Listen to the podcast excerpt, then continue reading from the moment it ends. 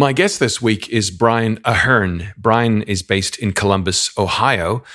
And the reason I have Brian on the show, well, first of all, he was referred to me. And secondly, because I have a tremendous interest in someone that he looks up to as well. Brian is a Cialdini certified trainer. And if you're wondering who Cialdini is, Robert Cialdini or Dr. Robert Cialdini is the person who almost single handedly created the field of influence or persuasion psychology, particularly in the context of business. He produced a book decades ago called Influence the Psychology of Persuasion. I read it, and many, many people in the training, expertise, coaching business have read this as well because it helps us to understand how we can use the mind, influence psychology to benefit people ethically and, of course, benefit ourselves commercially. And today, Brian's going to explain how he came to be one of the few people in the world to be certified by Robert Cialdini as a Cialdini certified trainer. And we're going to look at one or two key principles from the six principles. In fact, there are more than six now of the area of persuasion psychology. This is the Training Business Podcast. Hey, and welcome to the trainingbusiness.com podcast Every week, we bring you exciting news and interviews with training business experts and training business entrepreneurs from around the world. Thanks for tuning into today's episode. Here's your host, Mark Garrett Hayes. Hey, welcome to the Training Business Podcast. This is the weekly show for self employed consultants, trainers, coaches, people around the world, just like you and me, people who want some expertise, some listening, I guess, something to listen to each week focused on the business of helping you to make money from your expertise, from your programs, your workshops, your courses, your keynotes, if you're a speaker, your books, if you're an author, if you've written any, or perhaps you're thinking of doing some or all of these things at some point. Maybe you have your own expert business and you just want to top up each week by listening to people who are just like you and me out there selling what we know, what we've learned in the form of programs and products and services, which of course help others but also make a living for us. I'm Mark. I'm a self employed coach, trainer, facilitator, and a published author. And I've learned lots of things from all of those uh, jobs, if you will. I've been, as I kind of half say jokingly or half joke, um, I've been employed, unemployed, and self employed and I'm building a business every single week, helping people in the area of sales. That's my expertise. That's my area of focus in sales enablement. Now, every Thursday, there is an episode of the show. So if you've not yet subscribed, if this is your first time here, now is the time to click on follow or subscribe to be notified of great episodes as they come out.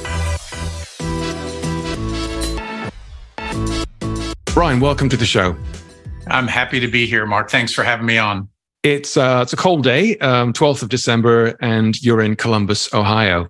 Yes, home of the Ohio State Buckeyes. So we're excited for the college football playoffs to start. Go Buckeyes!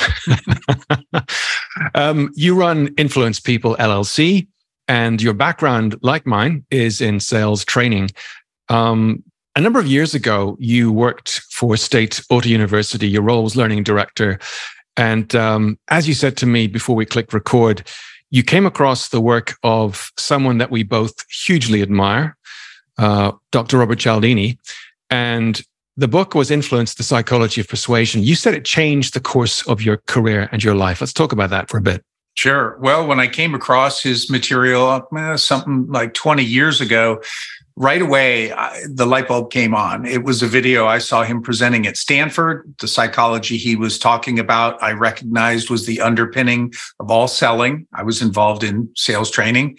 Mm-hmm. I really appreciated the fact that it was all research based. So I really could get behind it. And then I loved his stance on ethics. I like to believe I'm a good person, that I try to treat people well. And so that was a foundation. And so for those three reasons, I really dove deep into what he was doing. And eventually, through a series of circumstances, I ended up meeting him. Oh. And uh, went through his training and then ultimately got certified. And, and the reason that I say it changed the course of my life and my career four years ago, I left the insurance company to do this full time, but also on a personal basis, how I interact with my wife, how I interact with my daughter, how I treat people, even outside of anything business related, has radically changed because of what I learned from Dr. Cialdini. Why? Why is that so impactful? Because I think whenever you're dealing with other people, psychology comes into play. And if we understand how people think and process information and we're willing to change how we communicate with them, we can have much better conversations. Now, specifically, what I talk with people about is influence. And I believe that influence is a skill that we display from the moment we are born. When a child comes into the world, it has needs. It doesn't know how to speak, but what does it do? It cries. And mom or dad have to interpret. Do we feed the baby, burp the baby, change the baby? Mm-hmm. But it is communicating in the only way it knows how to try to get needs met. And then as we grow through the entirety of our life, every day of our life, we are asking people to do things. So we are trying to influence their behavior. And so I see this as a 24 7, 365 life skill. Mm-hmm. And if you're a business owner listening to this, it's something which is intrinsic to getting people to buy you and to buy from you. Um, let's talk about the CMCT qualification itself, Cialdini Method Certified Trainer. So it's based upon the book Influence, the Psychology of Persuasion, which focuses on six key principles. Why don't we list those for a moment for people listening? Uh, everyone knows this, the principle of reciprocity to begin with. Sure. The obligation that we feel to give back to people who first give to us, that's foundational to building better relationships. Mm-hmm. Usually, if you do something kind for somebody, they feel a sense of indebtedness and want to help you, and you're both better off. Okay. Um, and on the principle of reciprocity for a moment, I saw on uh, a channel called Channel 4 in the UK a number of years ago, relatively recently, called The Secret Life of Six Year Olds or Five Year Olds. And they had these cameras, parent psychologists present, observing the interaction between children and how they traded. Um, if I did something for you, gave you something, or gave you a toy or something to eat, that child expected that thing back. It's quite interesting how it's, as you alluded to, it's programmed in ourselves as humans. It it is. You you see that displayed without being taught, but then think about how much we are taught reciprocity. Mm. You hmm. know, if you're like me, then when you were uh, little and somebody did something kind, mom or dad probably turned to you and said, "Mark, what do you say?" And immediately you said, thank you. And you weren't thinking about this, but you were starting to be conditioned that when someone does something, there's an expectation that you will do something in return. And society generally works better when we're both doing that and helping one another. Mm. So let's bring this back to business because this, of course, is the training business podcast. And one of your strap lines is, well, in fact, your strap line from LinkedIn is applying the science of influence for better business results. So as business owners, how could we apply that principle of reciprocity to generate business results? By being a giver by doing what you can to help people. So I will give you an example. I've been on 150 plus podcasts. I reached out to all those podcasters at the beginning of the month and said, you know, hey, just want to wish you happy holidays before things get busy. And by the way, I've been on, you know, well over 100 shows and if you see anybody on that list that you'd like to meet, I will make a personal introduction for you. I had right. so many people coming back and saying, Thank you so much. I'd like to meet this person. I'd like to meet that person. Or they might come back and say, Not at this time, but I'm going to take you up on it. I wasn't getting anything out of that. There was no monetary exchange. I genuinely appreciated having been on their shows. I wanted to do something helpful for them we're both better off. I know that those people that I make introductions for, should I come out with another book in the future, they'll gladly have me back on because we're both helping one another. And that's an example, I think, of how mm. we go about business engaging reciprocity. And sometimes, if we're giving a keynote, we can give someone something to download. We can give them a lead magnet. We can give them something to take away physically from a talk or a workshop. That's also creating a sense of obligation, right? In, in an ethical way.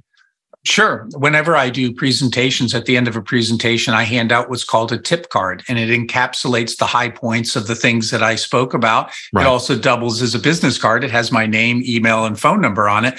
But people really appreciate that. I have literally had wait staffs at hotels who were serving lunch come up and ask for the tip cards as they stood in the back and they listened. So people, and they keep it. I mean, I've seen people who've had those tip cards 10 years later. So yeah, those little acts like that that they're not expecting, wow, outsized return quite often. So, for people listening, the principle of reciprocity is based upon the word reciprocate, meaning if someone does something, then there's a sense of obligation the other way. But we've to instigate this. It needs to be, I think it's Cialdini said, you can correct me, um, it's unexpected and uh, individualized. Is that right? Yes. If you really want to get the quote bang for the buck out of it, mm-hmm. when you give in ways that are meaningful, customized, and unexpected are the three things that we talk about. Mm-hmm. Um, customized means I need to know a little bit about you, Mark. Uh, I need to give something that, that is meaningful for you. If I don't, you, you're like, well, okay, I appreciate the sentiment. But if I give you something that, that shows that I had paid attention. You're like, wow, you you really understood what I said. And so I give something that's personalized to you. Uh, meaningful means more is better, right? If I gave you a $5 Starbucks card because I knew you like Starbucks, a $10 card is even better. And then the third thing is unexpected. Now we're coming up on the holiday season and people are going to be celebrating different faiths. And a lot of times there's gift exchange involved with that. And while that's nice, we kind of expect it. But, you know, let's say in January or February, somebody says, Hey, Mark, I was thinking of you, boom, and they give you something. You're not expecting that. There's, there's a wow yes. factor to that. So understanding these three rules of reciprocity, we can, we can make it much more thoughtful and engaging for that other person. And again, everybody ends up winning in a situation like that it is so true. And when people feel that you've taken the time to read something, customize something, give them something, they're more likely to feel, I suppose, inclined to do, do something for you. Um, and there are a whole bunch of ways we can do this. I've heard of training business owners give um, some kind of box with a customized message, a copy of their mm-hmm. book, um, something which is a sample of their training, and it just mm-hmm. generates this, oh my goodness, you didn't have to, but I'm glad you did. Yeah. And why don't we then next step? And that next step is much easier because we've we've now psychologically make them feel like they owe us something. Yes. And the interesting thing about this is just the fact that we give something like free. Free isn't always perceived as a gift. An example that I use quite often here in the States, the Embassy Suites, very nice hotel. They mm-hmm. have great, great cookies. They have these little chocolate cookies and vanilla cookies. You can take as many as you want as you walk in the building or out of the building. But nobody raves about the Embassy Suites cookies, but they do rave about the Doubletree cookie. And the Doubletree cookie is a chocolate chip cookie and it's very tasty. But the difference is when you check into the Doubletree, that person hands you that warm chocolate chip cookie. It stands out because of how they do that. And so what I tell clients all the time is just because you have something that, that someone can partake in, make sure that you're giving it to them.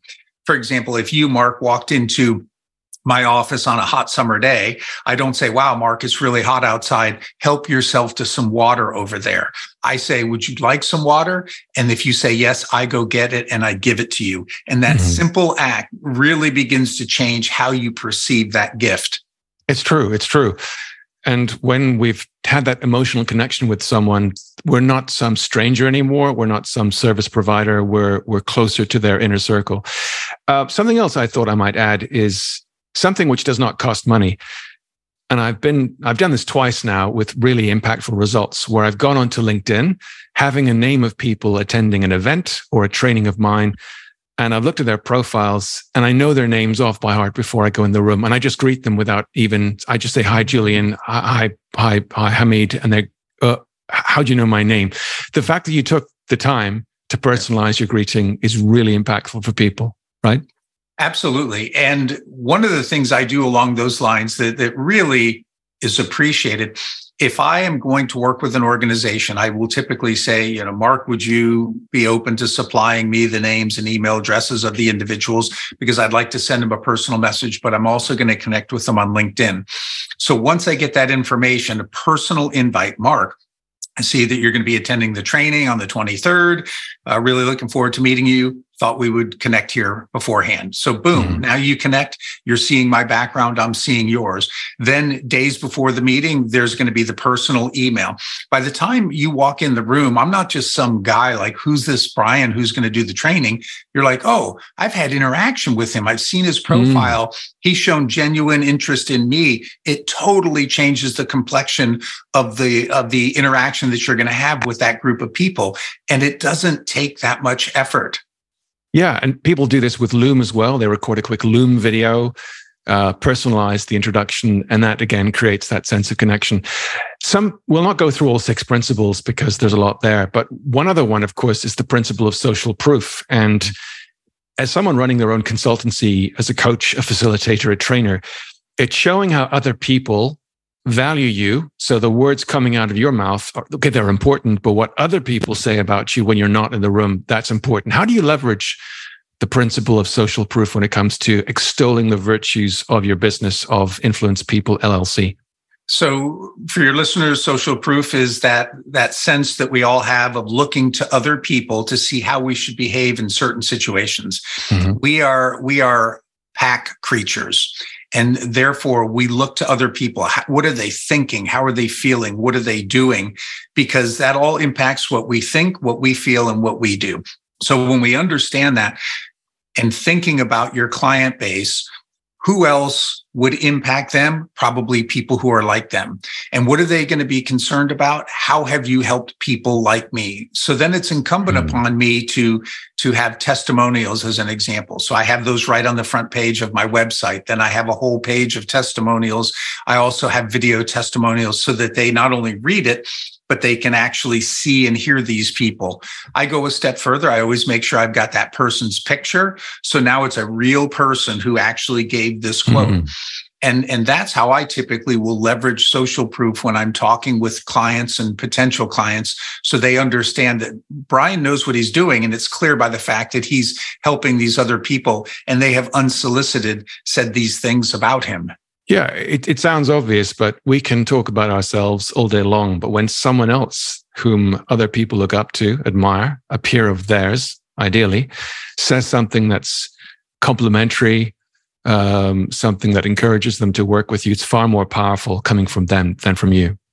Sure. When that person is perceived to be an expert, then you're invoking the principle of authority. And now you've got two principles working here. Yeah. You've got social proof. A lot of people, oh, and all these people happen to be experts or leaders in their field. That means much more than somebody who might not be familiar at all to the person who's looking over those testimonials. So being thoughtful in how you can leverage that becomes very, very important in terms of influencing how somebody thinks about you and your organization. Mm-hmm. You're also in the NSA, National Speakers Association. So I guess when you go on stage, give a talk, there's a whole bunch of these principles at play here, not least reciprocity. You're giving your time, your expertise. There's a payback in terms of their attention to you and listening to you. Hmm. Uh, there's the principle of authority in the sense that you're on stage, they're not, and your message, therefore, is elevated in their minds. Um, you've also written a book how has that helped you get clients in terms of your principle of authority?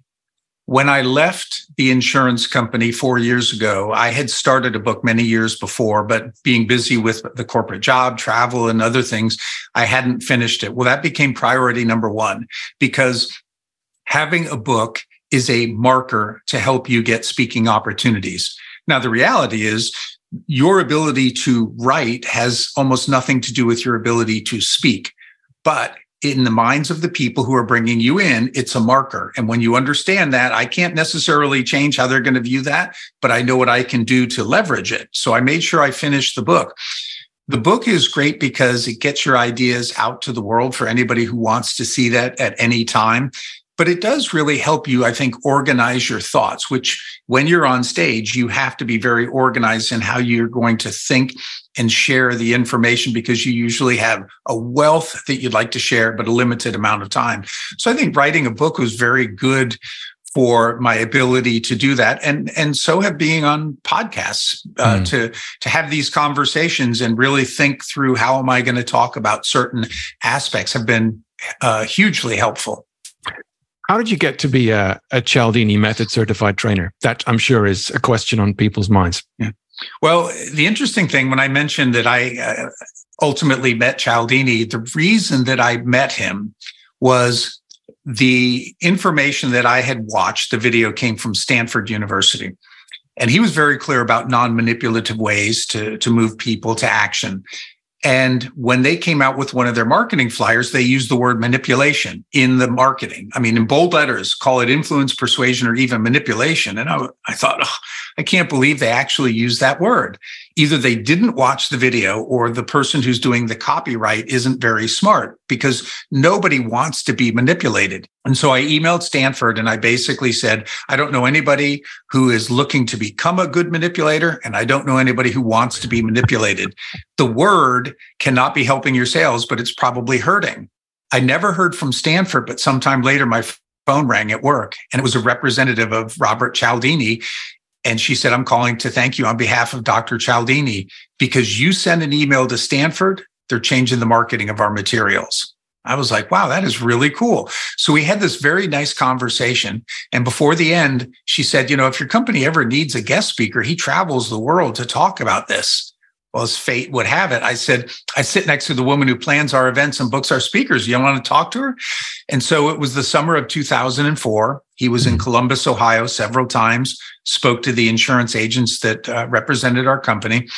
And eventually in 2008, I went to Arizona and went through the certification process. Um, I had gone through his workshop. I had applied. There's a, a, rigorous application process and things, but ultimately went to Arizona and spent a week with him and his partner, Dr. Greg Neidert, learning about his two day workshop, why they do what they do. We had to do uh, presentations back to he and Dr. Neidert, which was kind of nerve wracking. You're presenting to the guy who literally wrote the book. And, uh, and there was a lengthy uh, psychology test that we had to take. So it was a pretty rigorous process. But ultimately, going through that and then hosting my first workshop in 2008, I got certified. And so for the last uh, almost 15 years now, I've been uh, representing he and influence at work by doing his two day principles of persuasion workshop. So, what kinds of uh, organizations need help with influence? And this is where, of course, your business comes in. Yeah, well, every organization, every individual, and every organization uh, needs help to be better at the skill of influence because it is one of those things. It, it will not matter, for example, as a salesperson, how good your sales process is if you don't know what to say every step of the way just just because you've got eight steps doesn't make it a good process. What makes it a good process is your ability within each of those steps to communicate so that somebody is saying yes and you ultimately get to the sale. As a leader it won't matter how good your strategy your mission your vision your values are if you can't get people to say yes to those. So this is this is critical skill for anybody. And if you think about this, if your listeners think about how often their professional success depends on getting people to say yes. I think they would be amazed and probably start recognizing I need to focus on this skill. But also, when you go home, think about maybe your spouse, significant other, kids, neighbors. Isn't life a lot more peaceful and happy when they're more willingly saying yes? That's why I say it's a 24 7, 365 skill. Okay. What's a typical project then when clients bring you into work in their business? So, I focus my efforts on the insurance industry here in the United States because my background that I spent 30 plus years in the industry, I know it inside and out. And we all have limited time and resources. So it's a huge industry. I spend my time focusing on insurance companies and insurance agencies. So uh, once I am brought on board, typically salespeople are the people that I work with first and foremost because they get it. They get that if they put training into practice, they see their sales go up. Uh, second would be leaders because good leaders recognize that they need to be able to influence people, not just directly underneath them, but across the organization and, and up. They all need to be able to influence people. So I would typically be brought in to work with those folks, also people on the underwriting side On the insurance agencies, it's almost 100% the salespeople. I mean, they are right there with the buying public, and and so when they put into practice uh, something that you taught them, and they get a yes and they make a sale, mm-hmm. those people are all in. They're like, "Tell me more," because they're highly motivated by by uh, making sales. How do you get most of your clients?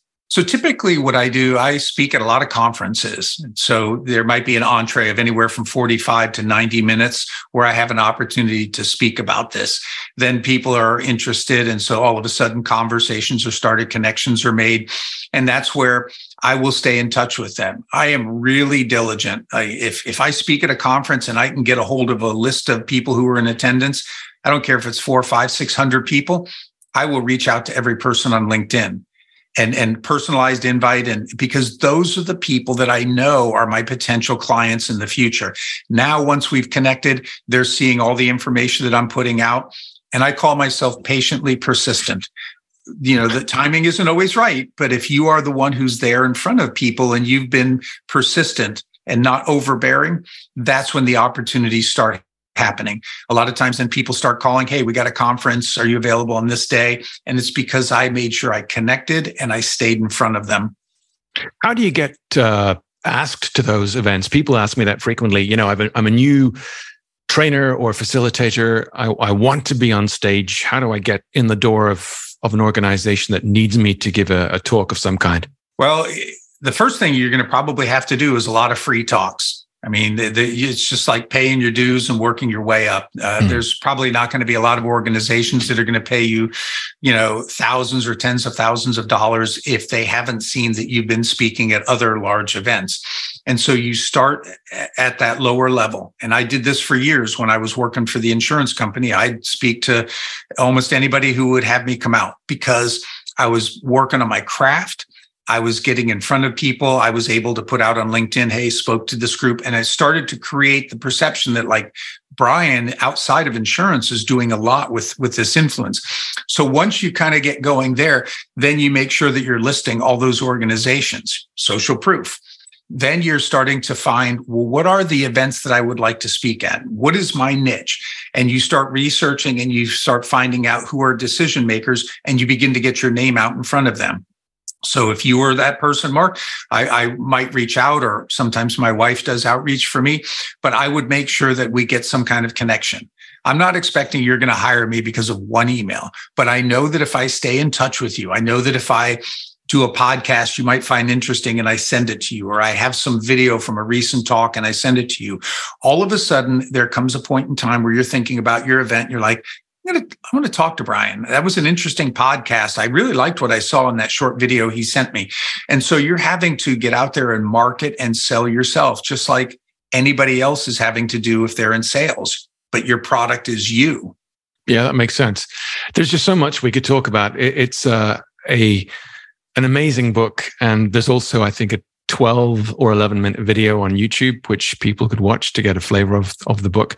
And the book was um this has influenced the psychology of persuasion. This book was revised, right, a few years ago. Yeah, it's uh, yeah. the first edition that I read was was pretty thin. I mean, it was dense material, but it's thin. Now it's like an encyclopedia because he's pulled in the seventh principle of unity. He's incorporated persuasion. He's expanded right. the the examples and, and things. So it is, I, I, would tell anybody, I mean, as much as I want people to read my books, and I think that they should because it really shows practical application. But the foundation of the house is Robert Cialdini's book. You have to read that to deeply understand the psychology. And from there, then all the things that we talk about, about why do I do what I do with LinkedIn or reaching out to people beforehand, then it starts making sense like, oh, because it ties back to these principles. Mm-hmm. Let's let's mention your book, Brian. Your your full title of your book, please. So my first book was called Influence People, and the word people is an acronym which stands for powerful everyday opportunities to persuade that are lasting and ethical. Wow. And, and that's great. yeah. I don't know how I came up with that acronym, but it's beautiful. I mean, it fits it fits so beautifully. Perfect. Yeah. Yeah. And uh, and I wrote a second book called Persuasive Selling for Relationship Driven Insurance Agents. So that that book looks at the sales cycle and how do you apply the psychology throughout that? How do you apply it to different buying styles? And then my third book was called uh, The Influencer Secrets to Success and Happiness. And that's a business parable. So if you're somebody who doesn't want to read a business psychology or a sales book, but you like stories, this is literally the story of a young man who you meet at birth and he goes off to college learns a little bit about influence and begins to see how it applies in his personal and professional life as he steps out into his career. Brilliant. Brian where can people find out more about you?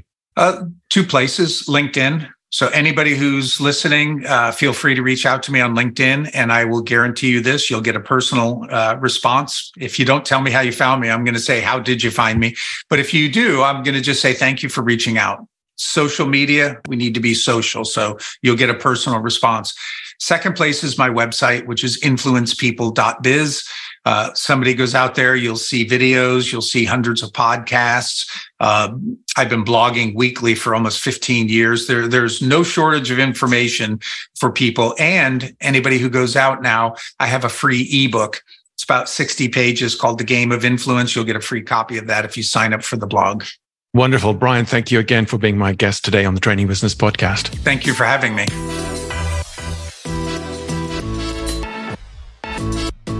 My huge thanks to Brian for speaking to us today from Ohio. And of course, thanks to you for listening again this week. If you've got a question or a suggestion, you can email me, mark at trainingbusiness.com. Simple as that. Maybe you've got some ideas for the kinds of guests, authors, speakers whom you admire and would like to have on the show. Recommendations are always welcome. And speaking of recommended, I'd love you to share this episode and the show with people whom you know would get something from it. Maybe there are trainers or coaches, facilitators out there that would love either to be on the show or perhaps to get something from the show. And my team, Sam, Joe, James, and Turul, and I really appreciate your loyalty and your time this week. You can find all episodes of the podcast, past, present, and future, on your podcast platform of choice. So until next week, keep leading, keep business building, and I'll see you next time. Bye for now.